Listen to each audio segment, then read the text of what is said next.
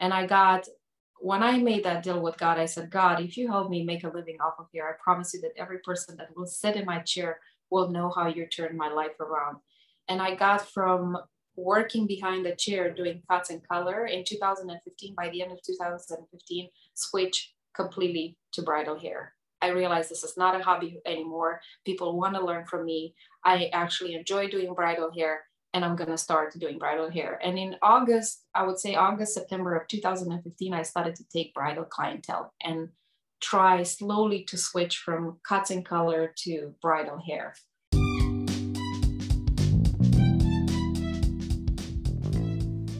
Hey, friends, I'm Jennifer, and you're listening to the Beauty Business Game Changer Podcast, a podcast for beauty industry providers and business owners that are wanting to level up their game to create a profitable career.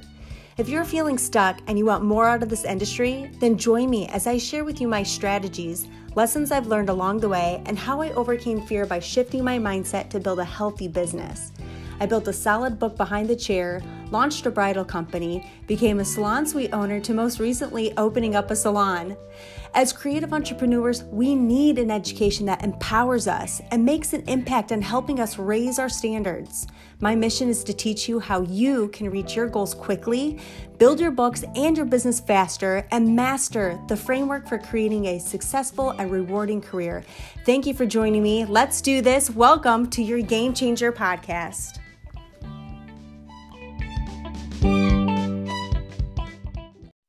Welcome back to the Beauty Business Game Changer podcast. I'm your host, Jennifer Alvarez. Today's guest, I am so excited. Most of you probably already know who she is, but she is one incredible, talented artist. She is a leader in the bridal industry, showing all others how to create beautiful, gorgeous styles with hair.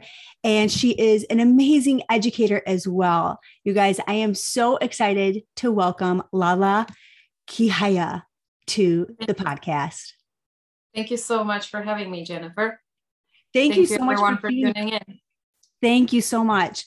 You you guys, I was so moved there was, um, if you guys are familiar with uh, Ronit, she is an amazing educator that really speaks about profit first. She was hosting um, Huddle Time for the America's Beauty Show and had Lala on. And this, Lala, you totally moved me into tears hearing your story, hearing more about you. And the second that I was listening to this, I'm like, we need to get her on the podcast because we all need to hear your story of how you got started into this industry. So um, I'm going to give you the mic and I would love to hear how you got started. How I got started? Well, I got into into the beauty industry as a plan B, and I could say pretty much by accident when I decided to immigrate in the United States uh, back in 2004 a lot of my family members and friends that uh, came here already told me that I should have a plan B because a lot of education from Europe is not recognized in the United States.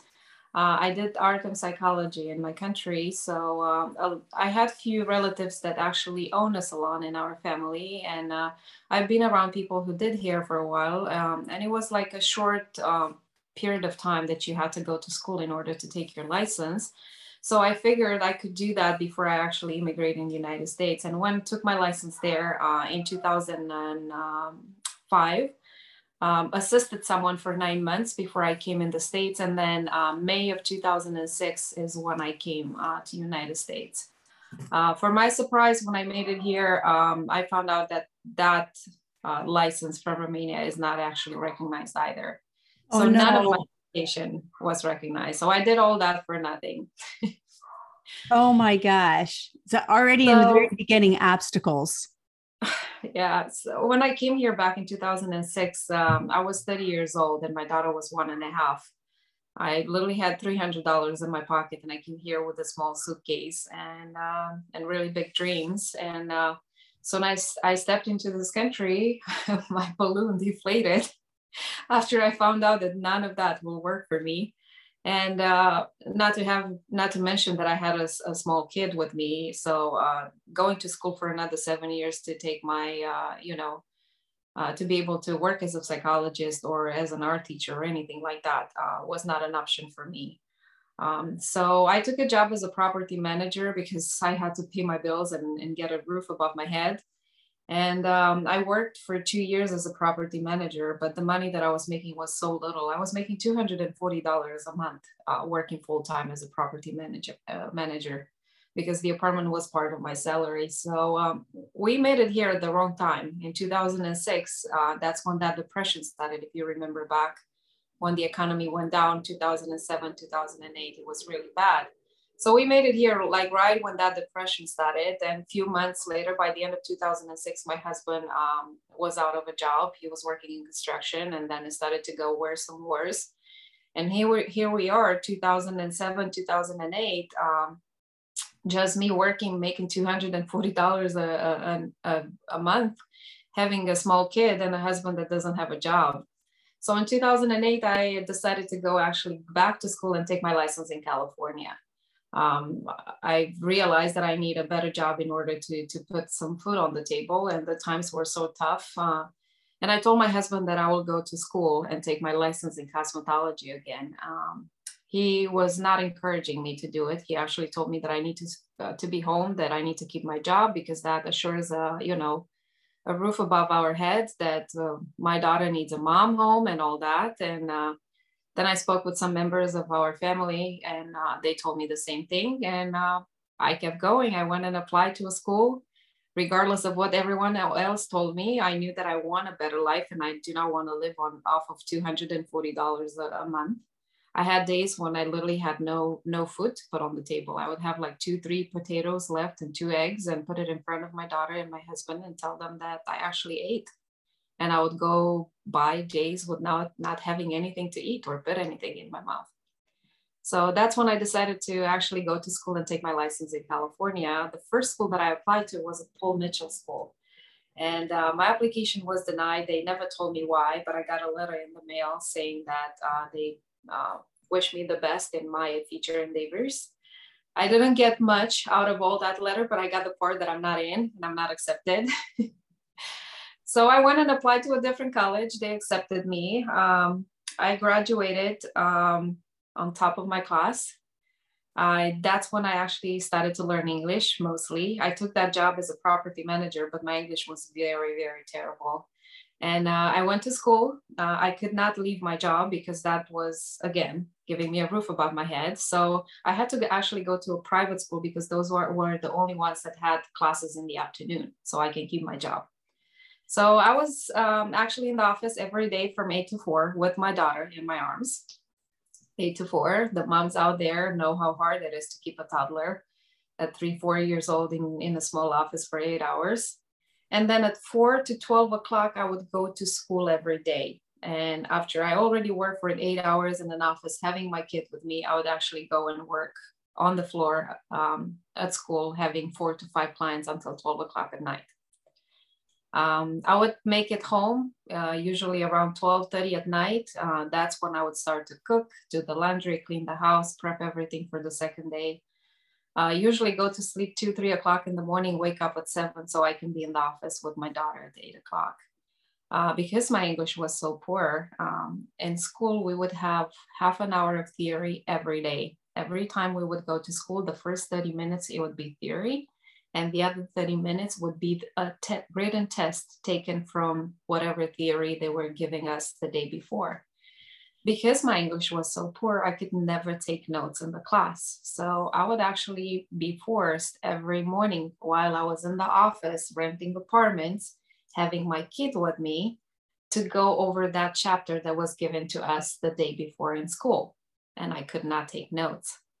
So I would actually have to take the chapter for a Milady book, take one sentence out, look for each word in the dictionary, put the words together, and then try to figure out what the sentence says, and then take the other sentence and the next one. And it would take me like four to five hours to go over one chapter so I can get myself prepared for that written test at four o'clock when I would go to school. And I would have to do all that while I was answering emails, phone calls, showing apartments, doing rental agreements, budgets, weekly reports, and having my toddler with me in the office. Oh my gosh. I, you know, it just hearing all of these different challenges, obstacles, and you know different hurdles to overcome i mean you definitely are like the, the definition of resilient like you were so determined and focused to to not just uh, persevere but to attain this license i mean most people would probably say yeah that's way too hard. But i mean what what were you thinking? Like what was like making you continue on um, this path to get a license? Well um, i think a lot of my story has to do with with my past and the way i was uh, raised the way i grew up and mature as a as a uh, human being in a post-communist country where we literally had to live and survive on our own since we were five to six years old because our parents were always working in shifts and they could never take care of us. Uh, we had a pretty tough and rough life in Romania. Like I remember times under the communism when we would wake up at two o'clock because every everything was ratioed. Ratio, how do you say that? Ratio, ratioed, ratio. When the food uh, they give you just Por- the portions of it, yeah. Exactly. How do you say that? Ratio. Ratio. The ratio portion ratio, ratio. yeah like we would have like actually cards each family would have cards and um, there was no food in the stores or like grocery stores or anything and uh, you would go like every two days you would wake up two three o'clock in the morning go there and sit in line at the grocery stores until six o'clock when they would open so you can get your half of a half of a bread per person and two eggs and half of a liter of uh, milk every two days. And then they would like uh, um, you know get that card and, and put a sign in there that you actually got your food every two days Holy and uh, uh, we had wow. no freedom of speech. We had like nothing, nothing in there. And we literally had to adapt and survive on everything that came our way. So I feel like a lot of my my journey in the United States and my determination to keep going was based on how I matured and grew up as a child in a post-communist country. And I remember that my my thought every time when I went through tough times in Romania and uh, you know looking up to our parents how they made it through all that hardship was always to to focus on the prize and not not on the steps. Because if i'm keeping my head down and i'm looking at those steps all i'm going to see is bumps you know? But if i'm looking at that prize i'm not going to focus on every bump and every every hardship that comes my way. So i guess i was taught by a hard life in my childhood and and teenagers years to keep my eyes on the prize and never on the on my feet. Mm, I I love that, and I think I think people can relate to that, knowing through like they're going through the storm, and if you can just keep your eye on the fact that there's going to be a rainbow afterwards, it's definitely helpful, you know, and and from how you grew up too, it's like I don't want my child to ever experience that exactly. hardship and and the fear or the devastation or the lack of you know? So I, I applaud you for like sharing that part of your your life that has really molded and shaped you to your ethics and your your vision and and who you are. So you went to beauty school and obviously you finished. So yes. um and that was in california is that right that was in California, yes. While I was still in school, I had to actually take another job because I could not afford to pay my bills. I was still making the $240 a month, you know. Um, I could not take, I could not do any uh, kitchen hair because I was in school in the afternoons now.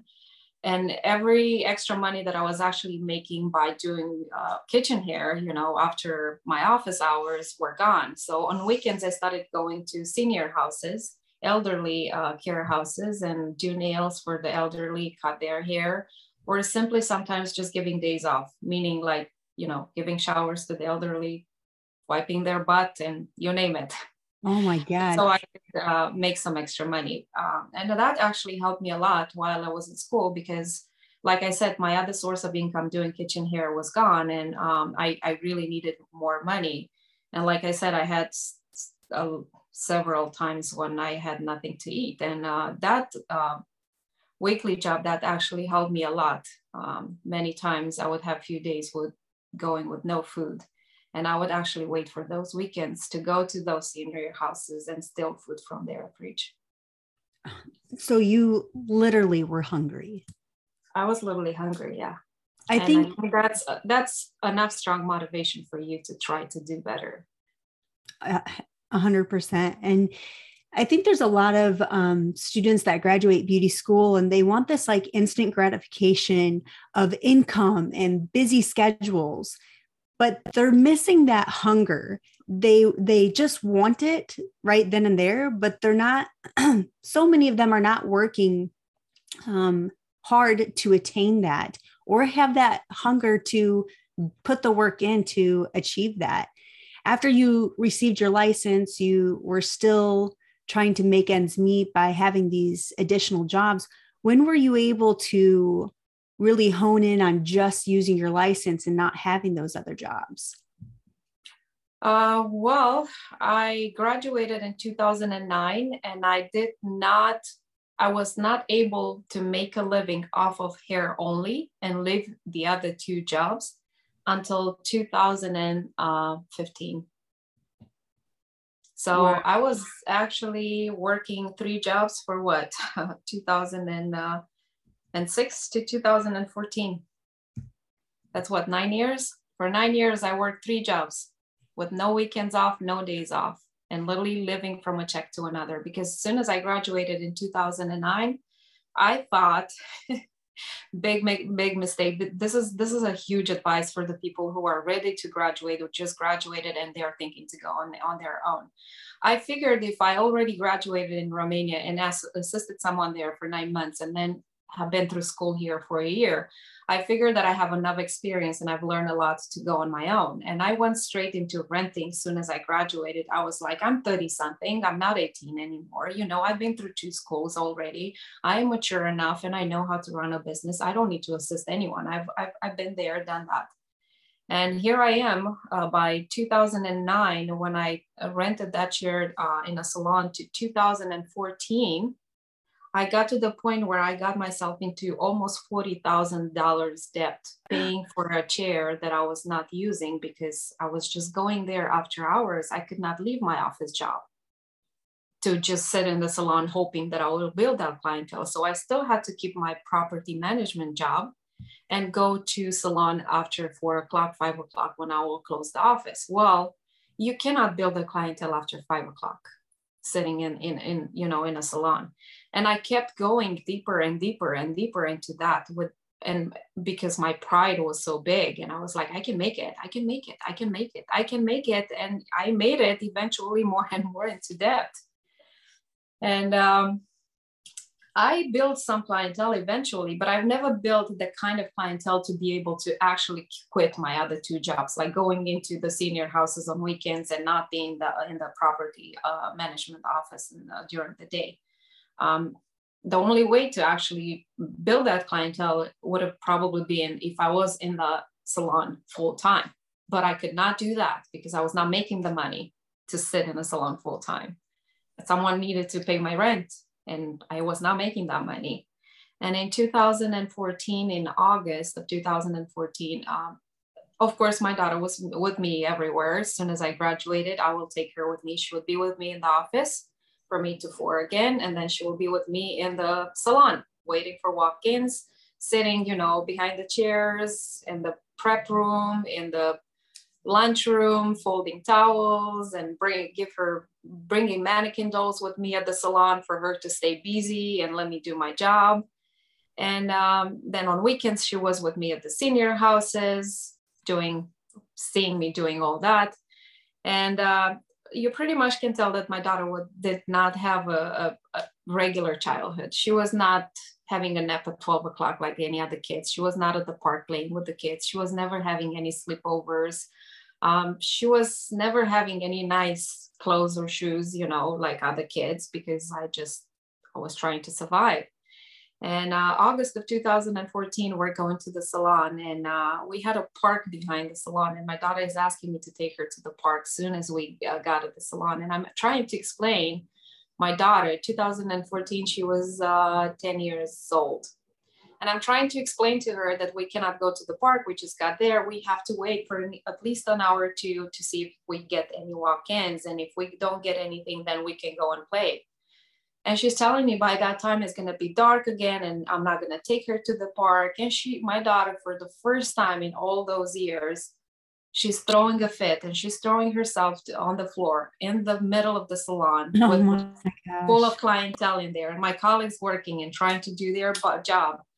And she uh, throws herself on the floor and she screams at me calling me a terrible mom. And that why she can't play with the other kids at the park and have naps and have nice clothes and shoes like the other kids and why she can't have friends and and all kind of things. She she yelled at me in the middle of the salon. And you know what? I for all those years from 2000 and uh, eight when I went to school to 2014 being in a salon waiting for walk-ins. All I heard all those years from my husband, from my friends, from my family is that I'm not doing the right thing, that that's not a way a, a child should be raised, that, that I'm not a good mom, that I'm not doing what I was supposed to do. And look how I'm like sinking more and more instead of, of, of going better. And I'm putting all this effort in it, but nothing comes out of it and in the same time I'm, I'm not doing what i was supposed to do as a mother and as a wife. And i already felt miserable. I, I i didn't needed anyone to remind me what a terrible mother i am less my my daughter to throw a fit in the middle of the salon and, and yell in front of everyone what a terrible mother i am. So um, I tried to get, grab her from the floor and she refused and she threw a fit even bigger. So I find myself like running to the back room, get myself on the floor on my knees and starting to pray for her to stop because I could not control her anymore. And while I'm praying for her to stop, I am losing control because I, I just, I, I could hear her crying in the salon and the, the rest of the people trying to calm her down. And I was like, oh my gosh, this is, this is too much for me. And I remember sitting on my, on my knees and I'm like, God, I'm really trying here. You know, I'm really trying here. I've been working my ass off for the past nine years. I raised my kids my kid in the places I worked, I'm really trying here and you're not lending a hand. I'm like, I don't know what to do anymore. But I'm telling you this, I'm like literally like fighting with God in my lunch uh, room. And I tell God this, I'm like, I promise you that if you help me make a living off of hair only, which eventually I realize is my passion, I will tell every person sitting in my chair how you changed my life around. And that's my deal with you. And if you keep your part of the deal, I will keep my part of the deal. And that was beginning of August of 2014. Eventually, one of my colleagues um, took my daughter. She just finished with her client and she took my daughter uh, to the park behind the salon and she let me be, you know, have my time there. And then uh, two weeks later, I get uh, one of my clients in my chair and she says, Lala, I am getting married and I would love you to do my hair. And uh, I was a color and cut specialist. I had nothing to do with bridal hair. I didn't even know how to do a regular French braid back in 2014. And I'm trying to talk my client out of it and explain to her, I'm like, you don't want me to do your hair for your wedding. Prom- I promise you don't want me to touch your hair. I don't even know how to, all I've learned in school is how to set the rollers. And she insists eventually to find out after that, that actually her stylist quit on her two weeks before her wedding. And she mm-hmm. had no one, she couldn't find anyone. So she decided to just go for some regular curls and uh, she told me lala i just want some curls pinned up. And i'm like okay girl i know how to curl. That's that's one thing that i've learned in school how to use a curling iron. And we curled her hair i pinned it up she loved it and um, she decided to book me for her wedding um, and i've done it because she was a dear uh, very dear uh, client of mine that has been with me for years and brought a lot of clientele to my chair. So two weeks later i'm going to do her wedding and uh, she pulls a picture with uh, that classic big bun uh, on the back and those flat sides, you know, and I'm looking at that picture and I'm like, there is no way I could pull this off. I, I'm like, I, I wouldn't know where to start. And uh, I made the mistake to let my client convince me out of my comfort zone and my knowledge and convince me that I can actually do that. Well, back then I didn't know anything about hair. For that particular style, that classic bun, uh, the hair needs to be completely straight. Well, back then I did not know that. So uh, my uh, client was Hispanic, virgin hair all the way to the bottom, brunette like three times more hair than a regular person. And I'm taking uh-huh. about almost two hours to curl her hair. right? For that style, because back then I thought that we need to texturize the hair regardless of what kind of style. That's what we learn in school. So that's what I applied. And um, on my way to the wedding, I stopped by at Walmart and I bought the, um, I don't know how you call that black uh, hairspray, uh, uh, Tresem, Tresem, Tresem, Tresemme, Tresemme, that one, like the super strong hold, right? And I bought a box with like two or 300 bobby pins from Walmart. And I went to that wedding thinking that the 200 bobby pins and the stronghold hairspray will do the job for me because. I was prepared for curls, right? Not for a classic bun. So to make the story short, uh, when I was done, it looked literally looked like she had like a bird nest in there, you know, or some socks shoved, shoved in there and some hair pulled uh, put on top of it.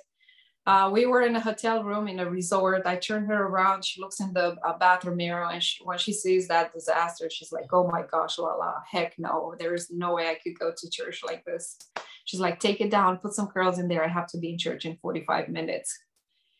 so we move her back in the room. I'm, I'm starting to take everything down. And uh, when I curl the hair, I used hairspray before I, I curled, and then I sprayed each curl as I went. And then I used more hairspray as I tried to style it into that shape. Uh, when I took it down and I started to brush it, it actually turned completely white. But I'm not talking about powdery white. I'm talking about flowery white. It literally looked like I poured flour on her head so the, the hairspray was actually so strong and using so much, it literally turned into flour once I started to brush it. So I'm sitting in the hotel room looking at her hair. I'm like, oh my goodness, this is a disaster. And I grabbed the oil thinking that the oil will fix that. But I used so much hairspray that the amount of hairspray and the, the strength of the hairspray mixed with the oil turned it into gum. So I was literally brushing, and it was like it looked like pieces of gum, like oh elastic. Oh my. and I'm like sitting, I'm like, how am I gonna tell her now that I have to wash her hair when she needs to be in church in 45 minutes? So eventually I had to tell her because there was no way to fix that. And that's when the hell came on earth. I understand Spanish because we are Latin. Uh, Romania is the only Latin country in East Europe. So we have the same origins as Spanish and Italian, and we understand Spanish completely. It's hard to talk back, but we understand everything. And I could hear her family starting to panic and talk crap. Like they were literally planning to beat the crap out of me. oh my God. And to and, think uh, that this is like the the pivotal moment of your life yeah, I, and this I, is how it started. I really think it was. Uh, you know, I we had to put her with her head down in the bathtub, wash her hair. She was two hours late for her wedding. I managed to do the style that we actually did for the trial. Her family had to do her makeup with whatever they found in their purses because the makeup artist was gone long before I, I finished the hair. So I don't know if this the wedding still went on or she made it. I, I made it out of there alive. I didn't get paid. Um, I lost half of my clientele after that experience. She told everyone I suck and they should never come back to my chair. Uh, gave a notice at the salon. Um, and I said, I'm not turning back to hair. Uh, this is a sign from God that He wants me to stick with renting apartments. This hair is not for me. I'm like, I just had a discussion with God two weeks ago, and I told him if He helps me, and this is the sign that He's giving me, this is not me. I should not be doing hair. So uh, two weeks later, I called the salon and I tell them I don't want to quit on hair. I bought a mannequin doll and I'm gonna get better at this. and I got a mannequin doll, and honestly, uh, my purpose was to not to get any bridal clientele in my in my chair. I didn't buy the mannequin doll for that. I just wanted to learn how to do that freaking bun. That was my only focus. I wanted to learn how to do that bun. The problem was in 2014, uh, YouTube did not have any tutorials on updos like we have it now, where you just type a style that you want to learn and you go on YouTube and it's there, you know like 2014 the only thing you can find on youtube was like a fishtail french dutch and that that was all i could learn there. So i i kept practice practicing until i actually came up with my own uh, technique of achieving that bun and i practiced for like two three hours every day for a month until i learned how to do that and i did it beautifully. But by playing with the mannequin doll i was like trying other things that were like just crossing my mind and then I see all these styles coming out of my hands and I'm like, where is all this coming from? I've never learned anything like this in school. I, am like, I don't even know how my hands are actually doing this. So I had that creativity in me, but I, I've never explored it until I had this bad experience happening. And, and, and uh, you're curious. I think that's key too. You were curious about like, what am I doing? And and to prove it to yourself, like, I can do this. I think yeah. that's so important. I think it was it, was more important for me to to prove myself that I can actually get out of that comfort zone and and and uh, you know get to it. Not necessarily, like I said, I did not want to to work with bridal clientele. I didn't even know that was a big no no for me. I had I had enough. I will stick with cuts and color. I was a, a color uh, color correction specialist, and that's what I was actually doing best and uh, then you know august uh, goes by and then i lost half of my clientele and then i'm trying to build more again. And then september october um, and in october my boss invites me to dinner. I'm talking about, about my boss from the property management uh, company. She invites me to dinner by the end of uh, october and uh, she proposes to me a promotion. She wants to promote me and make me her right hand. And she says that uh, we might even have uh, a chance of partnership later um, if her company will grow. And uh, I'm sitting there listening to my boss, and this was a, a, great opportunity. I mean, I just started to work for her, but she knew me from a different company that we both worked in the past. So she knew my skills, she knew I'm capable, and this was an amazing, amazing career opportunity for me.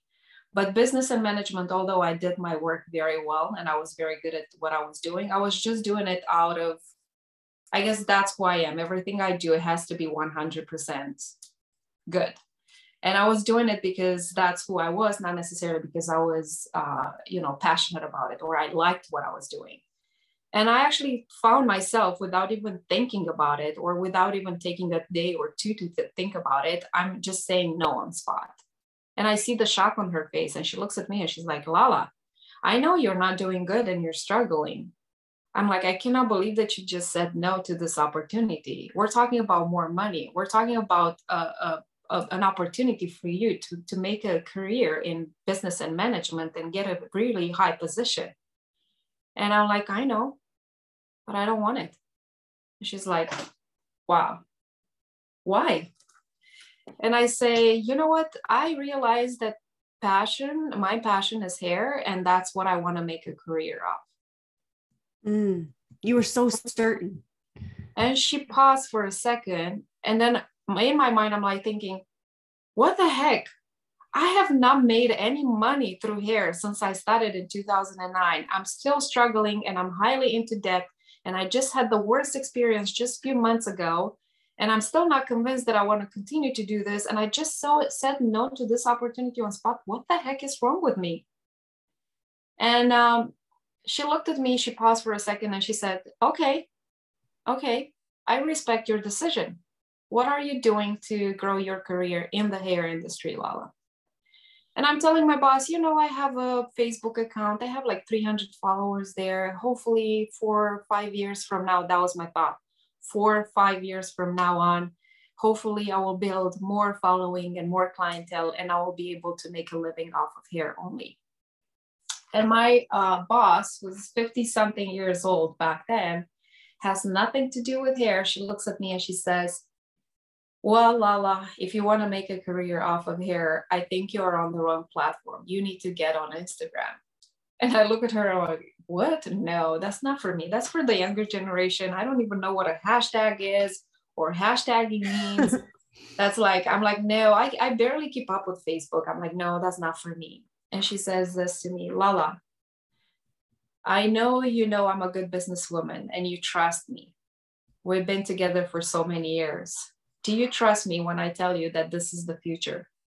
And I'm like, oh, you know, I, I want to agree with her, but at the same time, like, let's just give me my space, you know. And she's like, let's open an Instagram account for you, Lala. So my boss says, um, what do you like to do the most? And I find myself saying updos. And I'm like, what? Why did I just say that? I don't even do updos. I do color correction And she's like, okay, do you have any pictures with updos? I'm like, yeah, I do it on my cousin who lives on the same property with me all the time. And I have plenty with my mannequin dolls. And she's like, okay, let's create an email address. So how about Lala's Updos? Does Lala's Updos sound good to you? I'm like, yeah, okay. So she's creating my email address, Lala's Updos. And then we open the Instagram account with Lala's Updos. My boss is actually open an Instagram account over lunch for me she created my email address and my Instagram account. She posts the first pictures that you see on my Instagram at the bottom of my page. They were posted by my my boss, whatever she found in my camera. And she posted and she showed me how to hashtag, what a hashtag means, how to hashtag, how to tag someone. She told me about all these big accounts that I had no idea about, how to get that exposure and all that. And um, that Instagram account was opened on I think 24 or 28 of October of 2014 by my boss. What I love about nothing to do with hair. What I love about that, and and I really want to um, make sure that our listeners hear this, is that someone saw potential in you, someone encouraged you, someone saw something in you that you didn't see, and I think that's so beautiful that if you see somebody that you know and care about, encourage them and push them into the the position that you feel like, hey, you would be really good at that. I mean, can you imagine if she didn't do that for you? You'd still be on your four to five year plan of hoping to Probably. make it. Maybe. So, Probably. so wow. So this is how uh, Lala's Updos on Instagram was yes. born exactly. Over a lunch of me being promoted, trying to be promoted. How funny too that you said, I like to do updos. And when you do color corrections, I think that's like something was just taking over you. I think so. Cause I, I literally felt like when that came out of my mouth, I, I felt like my mouth talked without me actually controlling it, you know? I'm like, did, did I just say that? Anyway, she opened that Instagram account for me. She gave me my phone and she said, Okay, I taught you everything. And she said this to me, Jennifer Mark my words, Lala. One year from now, everyone will know who Lala is. And wow. I looked at her and I was like, eh, you know. And uh, October of 2014, I have 27 followers when I opened that Instagram, mainly my friends and my family trying to support me. And by December, I made it to 13,000 followers in a matter of two and a half months. And uh, I was blown away. And my boss was kept like, you know, uh, texting me like every month. I'm like, what did I tell you? What did I tell you? Did you see how much you grew on Instagram? And I guess people were attracted to my styles just because being an East European, I had like a different way of styling because in, in Europe, everything it's about perfection, everything needs to be neat you cannot have any frizz in the hair. So even when I was doing blow dries or anything like that, you know, just styling their hair like casual, everything needed to be perfect. So that was reflecting into my styling versus American styling, which is a little bit more relaxed, a little bit more casual, more, um, you know, messy. And I think people were attracted to my page just because it was unique. It was nothing like they've seen before. And uh, by the end of December, I get a phone call from a salon owner in Stockton, which was like an hour away from Sacramento, asking me to go and educate her team on uh, on upstyling. And I'm like, girl, you have the wrong number. And she's like, I'm like, I'm, I'm doing uh, color correction and cuts. I'm not doing updos. And she's like, aren't you Lala's Updos? And I'm like, uh, oh yeah, that's my Instagram. I'm like, girl, that's a hobby. I have no idea what I'm doing. And she says, Wow, well, your work is very beautiful for someone not knowing what they're doing. for me to go and uh, educate her team and i and i insist i'm like i'm not an educator. I really this is a hobby. I have no idea what i'm doing. And she insists. She's like well i will pay you a hundred bucks for each person in my team if you come and teach them. I'm mm. like girl i only know how to do four styles literally. That's what i have discovered so far on my own and that's all i know how to do and she says, okay, that's perfect. Four styles, that will be plenty. And I'm like thinking, how many people do you have in your team? And she says, seven. And I'm like, she's like, if you come three hours and you teach them that, I will give you 700 bucks for that.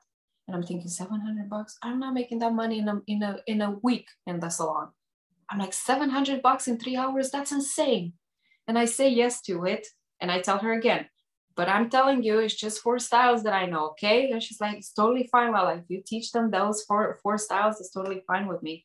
So I'm going to Stockton a month later, January of 2015, my first ever bridal class, taking four of my friends with me as models. We go to Stockton. On my way to Stockton, we have to, to stop like two or three times on the road for me to throw up because I realized what I put myself into my English was still not very good. I still consider my, I mean, I still have English as a second language, but back then it was not that good. I'll let, I will be honest there. Not to mention that I'm like thinking, oh my gosh, I'm not even an educator. I, I won't even know where to start. What did I get myself into? And we make it at the salon. Jennifer, we make it at the salon. And I look through the window and it's a group, it looked like a group of 50 people in there and I look up at the at the salon and I'm like, it looks like this is the right address. And I turn around to my friends and I'm like, this must be the wrong address. This is not. I'm, I'm I, I was supposed to see seven people. And one of them gets inside and they ask, is Iris the salon owner here? And she comes and she's like, yeah. And she comes, hey, Lala. And I'm like, do you have another class? And she's like, no, this is your class. And I'm like, well, Iris, you told me seven people. She's like, well, I spread the word, you know, and other people were interested. She's like, no worries, you're gonna make more money. and I'm like, no, I'm not gonna make more money. I am not prepared for. It. I can't sit in front of 50 people, Iris. and uh, I'm trying to convince her to cancel the class. She doesn't want to. I went to the restroom. I threw up one more time and I was like almost ready to pass out. I started to pray to not pass. I literally felt like I'm gonna pass out. And I start the class and I ask everyone, how many of you here are bridal stylists? And I have 40 people raising their hands out of 47. The only ones who are not bridal stylists was her team. The, the other ones were doing bridal hair for a living. I'm like, nope, no pressure here. Let me get through these three hours. The class was a success. I posted about it uh, January of 2015, my first ever bridal class, going there unprepared, not having an idea what I'm doing, not being a platform educator, never being taught how to educate, having English as a second language, not even being a bridal stylist yet. And I'm teaching my first bridal class in January of 2014 in Iris Salon. This is Glam Iris, for those who uh, are curious who I'm talking about. And I posted about that on my page. And as soon as I posted about that on my page, uh, Jennifer, in the next two uh, uh, weeks, I think I got over 60 emails from salon owners all, all around the uh, United States asking me to go and educate their, their um, teams because my styles were so unique. And I'm like, it's incredible. What the heck that just happened? I'm like, I'm, I'm not even an educator. I'm a fraud. I'm literally a fraud. I'm not even a bridal stylist. I am literally, I felt like a fraud. And um, I didn't do anything for a while. I'm like, if people discover that I'm not actually a bridal stylist and I'm not even an educator, uh, back then I had a different, I didn't know that you can actually be an independent educator. You know what I mean? I thought that in order to be an educator in the hair industry, you actually have to train yourself for that. You have to go through school and all that. And I was literally afraid to go in front of, of, of people. So I, I am not being called a fraud. This and is I where paused. imposter syndrome is exactly, in. exactly. and I paused for for a while, and then in March I got a phone call from a salon owner in um, LA, David Thurston, and Alexis Thurston, uh, the ones who came with the butterfly circus uh, movement, and then eventually we came up with the uh, Pulp Riot uh, color line. They were the, the brains behind that. And uh, they came up with this new form of education where they wanted to have a class in the salon, but a class open to like 100, 200 stylists, not like 230 people, you know? And instead of having one educator educating for three, um, three hours, they would have six to nine educators teaching in those three hours. So each educator would have 15 to 30 minutes and in those three hours, the audience would actually learn about barbering, inspire, inspiration, business, uh, braids, updos, uh, color correction, you name it. And uh, they, he's calling me and proposing me to be part of that show. And I'm like, how did this guy find out about me? I'm like, I'm like, nobody knows me in this. I don't know anyone in the hair industry. I literally didn't know anything. I've never been to a show. I didn't know any stylist. I didn't know anyone. And um, I'm like in shock. I'm like, how does this guy know about me? And I'm like, I don't even know anyone. And she, he presents this idea to me and he says this to me. And I know we didn't supposed to talk number, but this this was a big thing for me because I have never made that much money in my career. And David is telling me, Lala, if everything goes well for that 30 minutes of your performance, we are going to pay you 3,500. Oh my God. And for me was the amount of money that I were usually making in one month in the salon because I, I literally didn't have much clientele. I, like I said, I just lost half of my clientele in August after that experience. And for me to hear that, I'm like, this guy wants to pay me. I'm like, this is, this guy is not real. I actually Googled him to see if he's real. I'm like, this is a spam or something. Nobody's paying you 3,500 for 30 minutes. And um, I'm saying yes to that without putting any other questions. All I knew is that I have 30 minutes to do an updo, and at the end, I'm gonna get paid 3,500. So he sends me the contract. I signed that after I did a little bit of research on him to see to make sure that he's real and this is not a spam, and I'm not gonna go to LA and I'm gonna get kidnapped and and then get get killed. and I uh, I said yes to that, and then uh, that was in March of 2015, and then June gets closer, and I realized that I don't know anything about this event other than the address and that I will perform for 30 30 minutes, and I send an email, and I'm like, could you please tell me more about this? I I I'm, I never put questions about this. Who are the other educators? How is the format gonna be? Who, and I'm gonna be first, and I'm gonna be last. How how is this working? And that's when I find out about the lineup, Jennifer. And he tells me the, the, the lineup and he says, Jenny, the confession of a hairstylist, Nina from Passion Square, Jay Wesley Olson, Larissa Doll, and there's Lala. And I'm like, oh my goodness. I am going to perform next to Larissa Doll and Jenny, the confession of a hairstylist, and Nina from Passion Square. Is this guy kidding me? What did I get myself into? Jay Wesley Olson has been a platform educator for years for L'Oreal. Jenny, the confession of a hairstylist, is the same. She was a platform educator for years until it actually became an independent educator.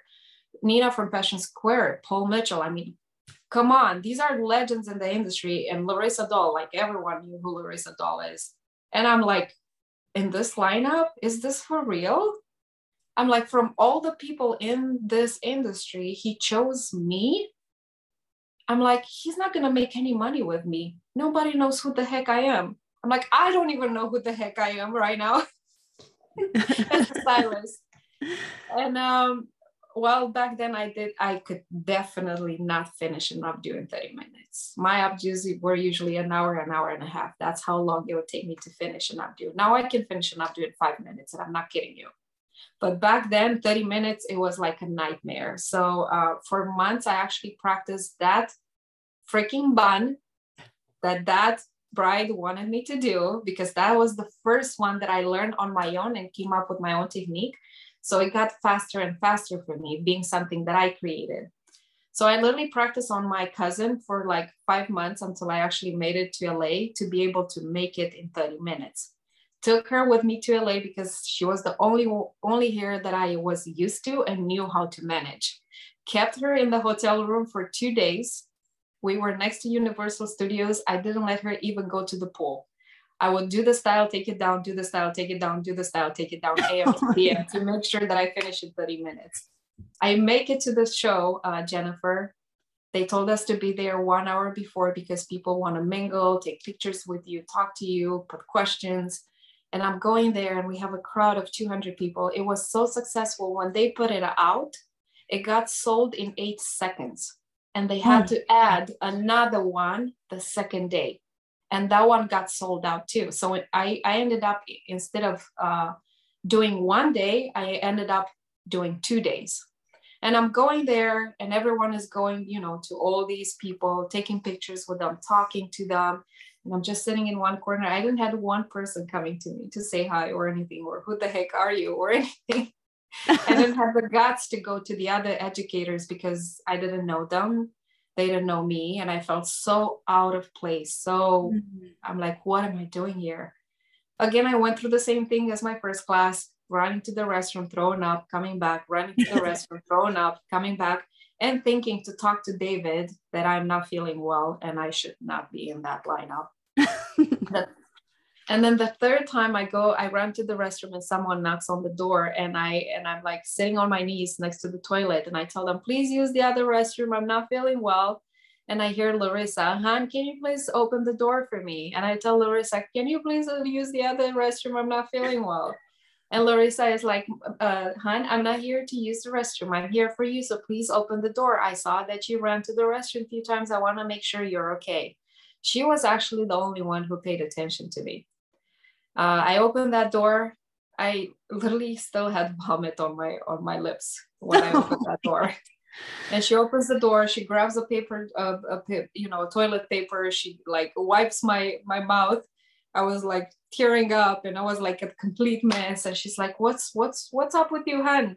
Like, I don't know why I said yes to this, like crying in front, like sobbing in front of Larissa Doll. And I'm like, I don't know why I said yes to this. Nobody knows who I am, and you guys are all known, and I, I don't think I can do this, and blah blah. And she's like, hun, she's like, do you realize that out of all those people in the hair industry, David chose you? That means you have something unique, something special to offer and you should be so pumped that you're here. I'm like, I am. I am very grateful that I'm here, but this is not my place. and she grabs my my shoulders and she's like shaking me like really heavily and she's like you need to stop stop for a second can you stop for a second lala and i'm like yeah she's like listen nobody out there knows that you're nervous unless you show them that you are and nobody out there think that you have no knowledge or you don't you have no idea what you're doing here unless you show them that. As far as they know you're an educator who does bridal hair gorgeous beautiful bridal hair and you are here to show them that. That's all they know about you lala. And she was like have you ever educated in front of a crowd like this? And i'm like no the most i had was 47 she's like okay. Have you taken xanax before? And i'm like yeah, I've took Xanax before. She's like, do you need a, a full pill or half of a pill? I don't know. She's like, okay, let's go for half of a pill. And she grabs a, a Xanax from her pocket. She breaks it. She puts half of it in my mouth. I drink it. And she's like, hun, in 45 minutes, when your time comes, you're going to be totally prepared for this. Now, listen to this. And she looks into my eyes and she says this to this. I'm not going to forget her words for the rest of my life because literally my career started on that day with Larissa Doll with me vomiting in a bathroom in LA. and she said this to me Lala, these 30 minutes can start or finish your career before you even actually started your career. What do you choose? And I'm like, I don't know. And she's like, no, no, no, Lala, what do you choose? Do you choose to show these people why you were called here, or do you choose to give up? And mm-hmm. I look at her and I'm like, I don't want to give up. And she's like, that's all you need. You're going to go there, look confident for 30 minutes, keep your shit together, and then you can cry like a baby after Lala. And here I am getting out of the restroom with Larissa Doll holding my hand and telling myself that I can keep my shit together for 30 minutes. Yes, I can keep my shit together for 30 minutes. And by the time my time came to perform, I was completely relaxed from that Xanax and actually in the mood to show everyone what I can do. and I ended up doing that uh, up to actually in 15 minutes, not in 30 minutes. In 15 minutes, I was like, hmm, let's do this. and um, for the last 15 minutes, I was just cracking jokes. And from all that lineup, I can proudly say, without sounding cocky, that I was the only one who got a standing ovation at the end of the show. An over five minute standing ovation. I have the videos to prove it. And that was my first time in a big audience and David Thurston was the first person who saw something in me and gave me the chance to actually sit in such a uh, in front of such a huge crowd. And uh, literally, the first two performances, the first two classes for me were literally given to me by someone who saw something in me, and for me saying yes to being out of my comfort zone and exploring something that was totally out of my of my knowledge and my experience Mm-hmm. And I really think uh, now looking back that every opportunity that knocked on my door and I said yes to is what brought me, uh, you know, closer to my dreams. And uh, I wish before that I had so many other opportunities when I and when I look back and and I realized probably I said no to all the other opportunities because actually my my calling and my meaning was here. So um, if I regret anything in the past, not saying yes to those opportunities, eventually I realized that I said yes to the opportunities that brought me to to closer to my dreams and what I actually wanted to do in life. And mm. uh, I will be honest with you, here, it's not really my passion. My passion was always people. But uh, I feel through this platform that God blessed me with, you know, by keeping his side of the promise and me keeping my side of the promise, I get to actually do what I love the most, uh, being people. And eventually I realized that um, education came so easily and so uh, naturally to me because I have a love for people, not necessarily for hair. And that love for people is actually what I, I believe makes me a great educator and, and, and uh, relate to people so well because that was my first love psychology you know. So i get to do that but a different way. And i get to do art but a different way through hair. And um, like i said my my story as an educator is completely different. I have not worked hard. I mean i worked hard to do a living off of hair but i did not work hard to become an educator like others you know like they train for years. They've been uh, platform educators before they became uh, independent educators. They put so much heart and effort into it. Uh, for me i put the, the effort into being into the hair industry but not necessarily working towards an educating uh, career an educated career. For me it literally happened out, out of people wanted to learn from me. And i just responded that call. Not that i ever dreamed or or worked towards becoming a, an educator.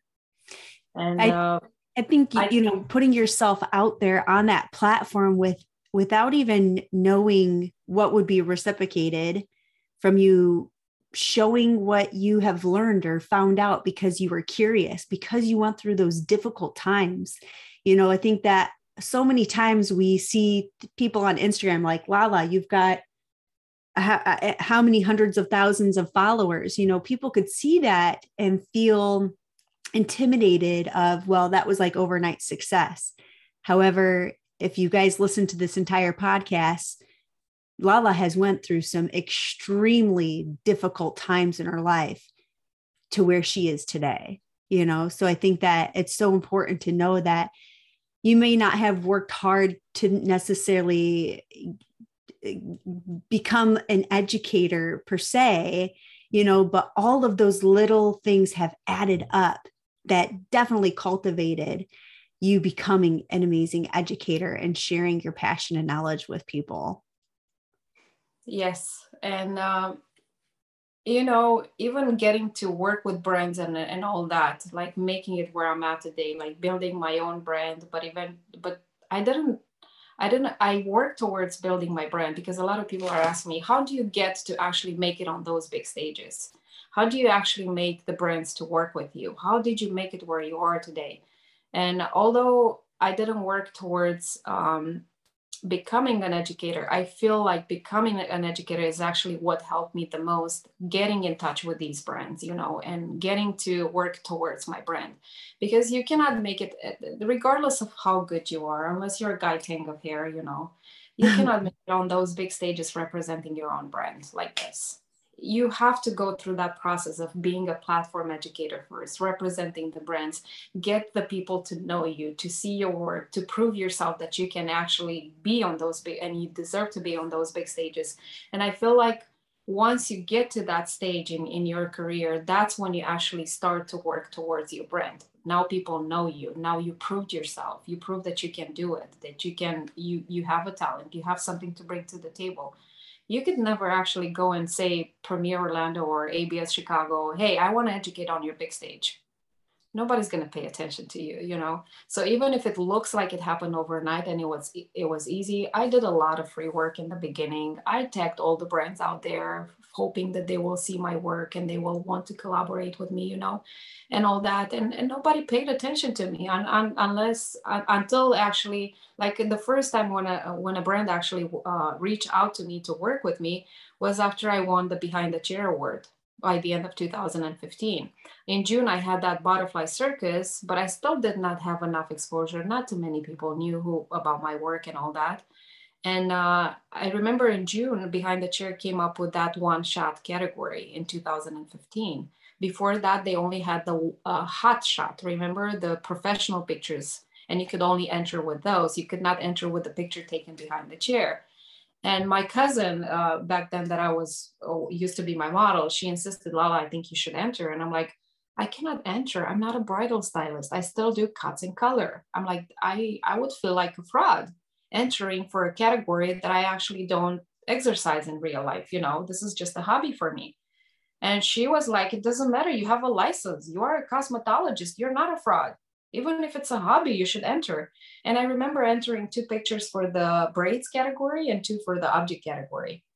And uh, in August, uh, when they announced the uh, nominees, the finalists, uh, Jenny is calling me and she's like, Lala, you made it. I was like having ice cream with my family. And I'm like, and I totally forgot about it.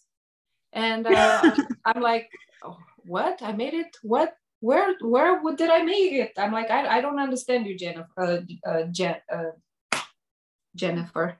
Jenny. Jenny. And she's like, Lala, we both made it in both categories for the one shot award behind the chair award. And i'm like are you kidding me? She's like no you made it on both. You made it in the braids. And she called me to congratulate me. And she actually made it in both as well. And i'm like i can't believe this. She's like you have to come at the show. And i keep debating for like two three weeks if i should go in or not. And i have never been to a hair show ever in my life. So i'm thinking you know what? I want to go. I want to go there. I want to take a picture with Guy Tang. I want to take a picture with Sam Villa. I want to get to know all my idols. So I am prepared to go to that show. One, because I've never been to one. And second, because I want to take pictures with my idols. It didn't even cross my mind that I could be a winner. I didn't even pack fancy clothes or anything. I literally went to the uh, the awards show dressed in a black pair of pants and a, and a black shirt and barely any makeup without being any prepared or anything. And we make it there. I have Mustafa Afchi on my left and I have Iris on my right, the, the salon owner that I had the first class uh, in her salon, which eventually we became friends. And we are cheering, you know, uh, when we get to the um, braiding category and we cheer uh, Jenny and we're like hoping that she will win. And she Jenny wins the the category. And then they announce the updo and I see my work there and I see Mustafa and we're like cheering each other on and I was convinced that anyone else will, will win that category except me. And they call my name Jennifer on stage. And I'm like, what? and I see Mustafa pushing me and Iris, and they're like, Lala, go, that's you, that's you. I'm like, I don't know what to say. They're like, just go on stage. They called your name, Lala. You won. Let's go, go. And they're like pushing me towards the stage. And I'm like getting up on stage in shock. And I'm like, literally my my my brain was blank. I'm like i can't believe this is happening. And i make it there and they give me the award and i look at it.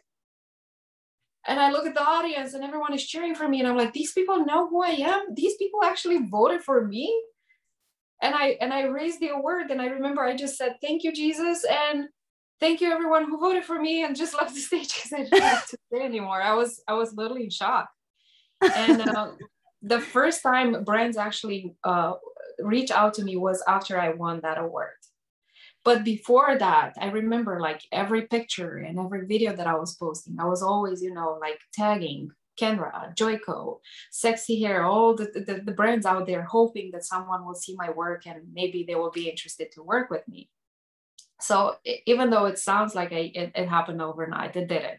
I did a lot of free work and I did uh, a lot of free work just for products, you know, or I did a lot of free work just to be at events and, you know, connect and create those connections and all that. And uh, eventually I wanted to be an educator and I wanted to work towards that, but I realized that I'm not going to be able to do, to do that unless I start working with the brand.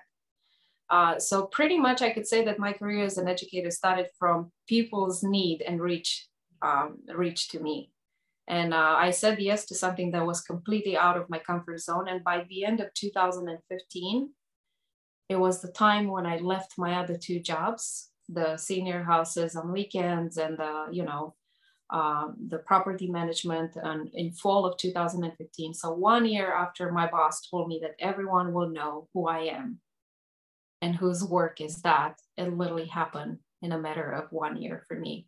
And I got when I made that deal with God, I said, God, if you help me make a living off of here, I promise you that every person that will sit in my chair will know how you turned my life around. And I got from working behind the chair doing cuts and color in 2015, by the end of 2015, switch completely to bridal hair. I realized this is not a hobby anymore. People want to learn from me. I actually enjoy doing bridal hair and I'm going to start doing bridal hair. And in August, I would say August, September of 2015, I started to take bridal clientele and try slowly to switch from cuts and color to bridal hair. And when I started to get a little bit of bridal hair, and after I won that award in September, I was like, I'm not doing cuts and color anymore. This is what I want to do from now on. I love the attention. I loved the money that the work was coming. I loved working with brands and I'm like, I can do it. I don't need to do cuts and color anymore. And not only that, I, I, I went straight into a bridal hair without doing that transition slowly, but I left my other two jobs as well. And here I am three months in the bridal industry, having an award, but not having any clientele and getting to the point where I almost got evicted from my apartment because I could not pay the rent. Oh my God. I wanted to go straight into bridal. All in. I thought, and I didn't learn my lesson when I got out of the school and I ran that chair. You know, that was a lesson that I was supposed to learn, and I didn't. I'm like, ah, I'm good. I can make it on. It will repeat until you make that learn. Exactly. So almost getting evicted, three months not paying my rent because I was not making enough money with the bridal clientele that I was having. And uh, the brands were working with me, but I was still doing free work pretty much just for, you know, for products and going to events, but paying everything off of my pocket just to build those connections, you know. And uh, that's when I got my butt to work. Okay, I am not making any money. I'm almost getting evicted. Do I want to go back to the other two jobs or am I going to make something about my work to get to make money? So I went and I rented the bench in a, a bus I spent all my savings into that and I put my face on it and my work on it. I went on all the spa salon, not salons, not like my direct competition. I'm talking about like facial salons, like uh, nail salons um, that we had around the salon that I was working, um, insurance places and all stuff. And I did not leave my business card. What I did different, I realized that in order for people to come to my chair, I need to be different. I got that from my work. And I realized people wanted to work for me because I'm different. So I realized that I had to, I need to have a different approach when it comes to building my clientele. If I want to build that clientele, I need to work different, exactly like my work that I put out there. So I don't go and leave my business in all those places like everyone does. We never pick up those business cards. You know that when you go throw them that, away, even if you see them, right? so what I did instead, I did flyers that were like three times bigger than a business card, usually like this and I put the most beautiful, colorful updos that I have done for my page. And literally, it, it looked like a flyer with like 12 styles with like colorful, beautiful styles that were, was literally like grabbing your your your vision and your eye. Like, I, and I would leave them there. And on the back was my business card. And I got, I can't even tell you how many people I got from that bench, that bus bench that I rented for a month and from all these flyers that I left around everywhere because it was like catching their eye. And then every person that sat in my chair, they would have a free updo if they refer someone else to me. And then every person that sat in my chair, I would make sure that they are super happy. And I made sure that that updo that I was giving to them, it was the most beautiful, unique updo from that wedding. And I knew that person, even if she's not opening their mouth, it's going to be my business mobile card going on a wedding with another 200 women talking about my work without her even opening her mouth. And I was literally able by doing something different to build my clientele in a matter of six months. Wow. While I was sitting in a salon trying to build color clientele for years, and I was not able to do that. So eventually I realized that I only put my work, my butt to work when I was, it was about something that I was really passionate about. Mm. It makes and it, never, it just makes it easier. And I never realized that I was not actually passionate about cuts and color until I switched to the bridal industry. And uh, I got to the point where I was charging 45 to $75 for my updos when I started to do bridal hair in 2015 in August. And uh, by 2018, my prices were $350. Oh. Everyone around me was charging around 125 to 150. What I did, I came up with the most unique updos and I built the kind of clientele that I knew it's going to come for me just for that. So my thought, I started with uniqueness and I knew that's my niche and that's why people come to me. Then when I advertised myself, I did it differently. And then when I thought about money, I said, you know what? I don't want to do uh, 10 minute styles where I curl and pin it up, you know, and offer something that everyone does. If I do that, I will never make more money. If I want to make more money, I need to bring something different to the people to the table that no one else does. So every style that I put out there, I put it like something that was not seen in here. And the kind of clientele that was coming to my chair was East Europeans. We're talking about Armenians, Russians, Ukrainians, Romanians. And East European culture is all about um, it's all about the first impression, and it's all about competition, and it's all about who's the most unique in the room. You're even competing with the bride. That's it's our culture. You need to have the best dress, the best hair, the best shoes, the best car, the best bag, you name it, to stand out. And I knew I want that kind of clientele. I and that kind of clientele, they are not going to be able to get those styles from anyone. Maybe a, a full hand of people. In our culture, weddings start on Friday, end up on Sunday. That here needs to stay. Like when I say stay, and we dance AM to PM, from the grandma to the kids. So you can't just do some curls in there and pin them because they're not gonna sit and and look pretty. So I knew that's the kind, kind of clientele that I want to bring to my chair. The kind of clientele that cannot get that service from anyone else and they are willing to pay more to stand out. I love that. So, I think that like finding finding your your niche, your specialty and going all in in that one area of your life. I think it that, like staying in that lane that lane that zone of genius and it's you know, I'm sure you can laugh about it now, looking back at your very first bride and updo and how like um, how much um how bad that experience was the fact that you were like okay i'm going to go all into it you know it's it's it's crazy how even those bad dark times or experiences that we can that we have gone through you've survived and you've realized how do I turn this into a positive? How do I turn this into my strength as opposed to my weakness? I love that. Lala, I would love to know. Um, we got to wrap up here soon, and I want to know um, what's next in stores for you. What's what do you have going on next? Oh, what do I have going on next? I think uh, this pandemic uh, taught all of us very hard lessons. And one of the lessons that I've learned last year is because I've been doing um, in 2000, by the end of 2009, uh, by beginning of 2019, I switched to educating uh, 100% and not taking any clients behind the chair because I had I got to the point where I had such a high demand on education that literally every uh, day of the uh, week and weekends were booked with classes.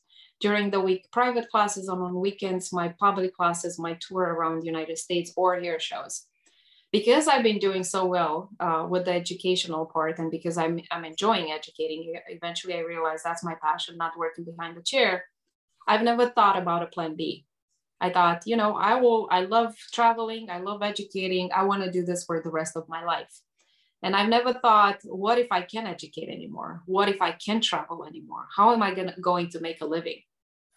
And that's what I got myself into last year.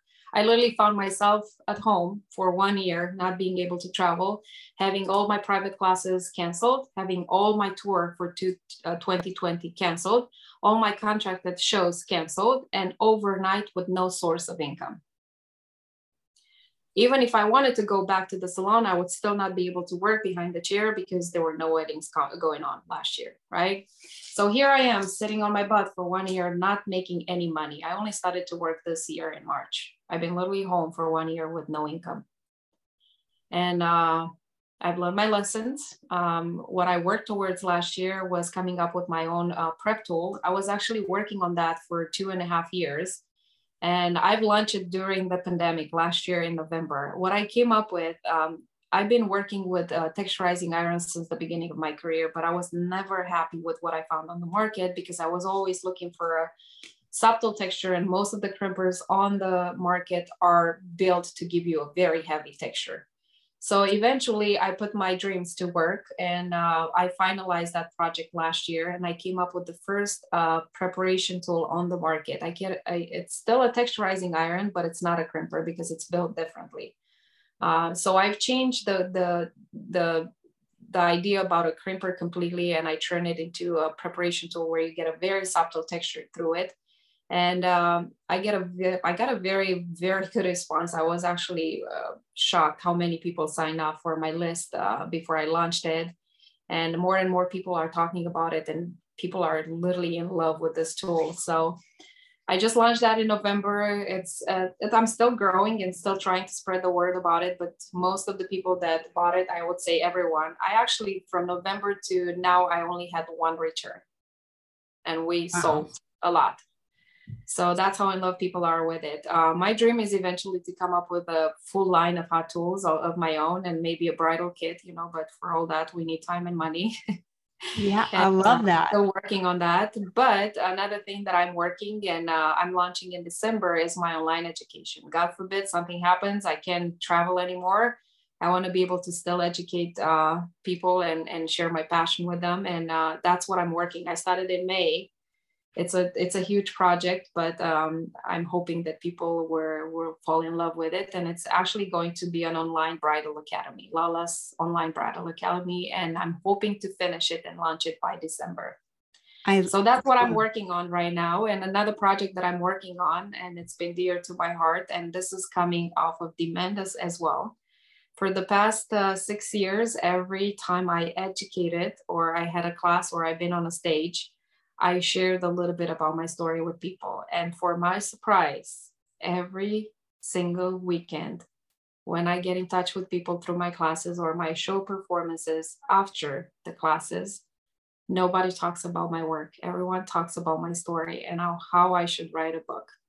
So that's another project that I'm working on. I'm actually writing the story of my life, and I'm hoping to be able to launch that by next uh, next year as well because I get more questions about my life than I get about hair.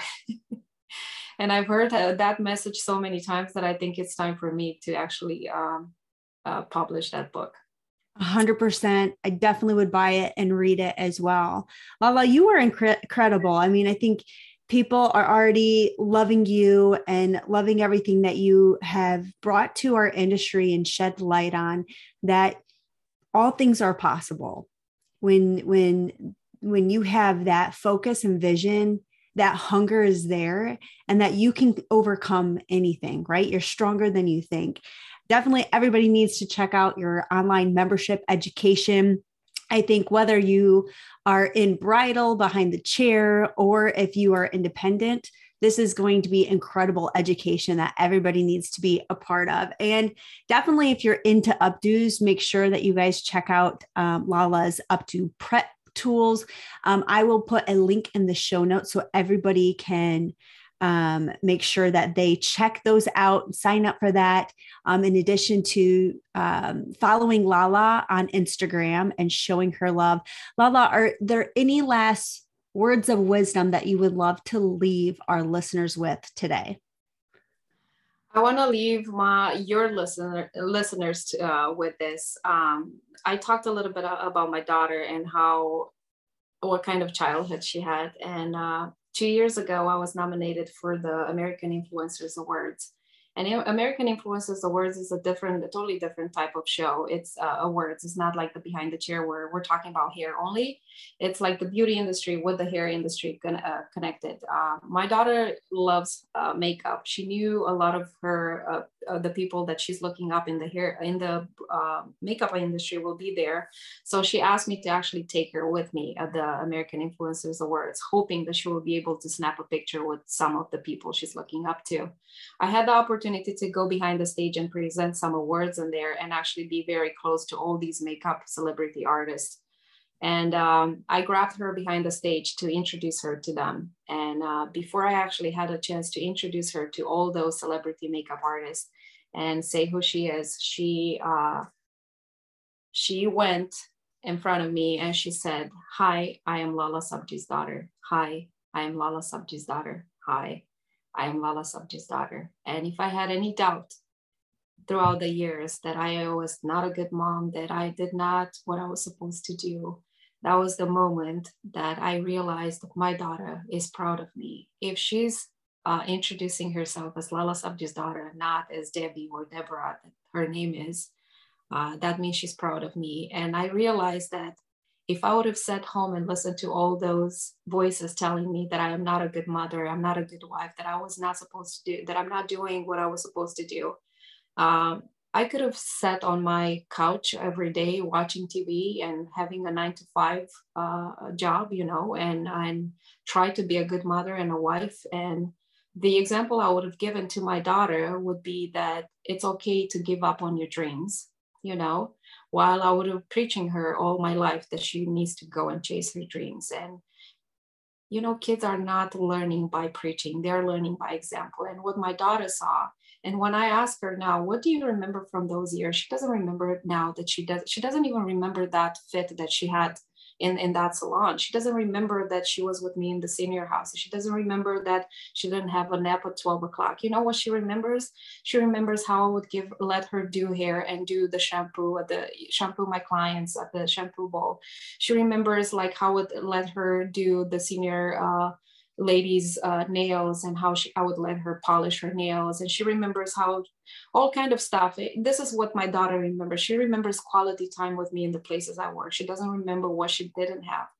And two years ago on New Year's Eve she told me that she is proud of me for going and chasing my dreams and that she's so proud that she's my daughter and that I turned from a no mom to a yes mom. And I looked at her in the middle of the night and I said what do you mean?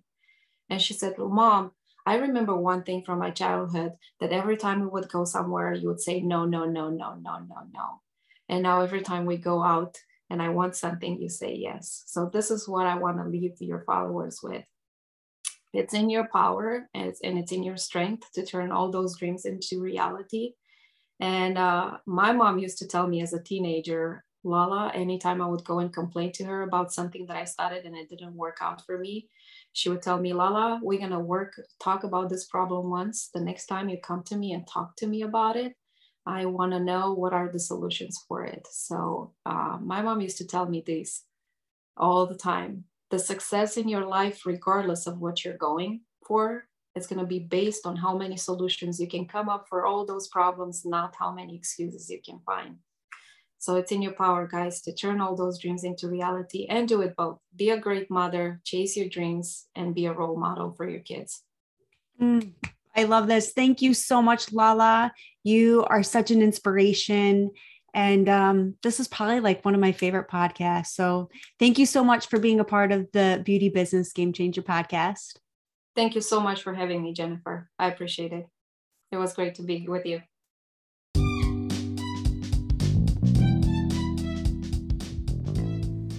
Hey, friends, thanks for being a part of the Beauty Business Game Changer podcast. If you liked this episode, make sure to subscribe. And if you love this podcast, I would so appreciate to get a review from you. And there's more ways that we can connect as well. Send me a voice message and tell me where you're at in your business and how I can help you through this podcast. Thanks so much for being a part of this. And until next time, you can be the game changer.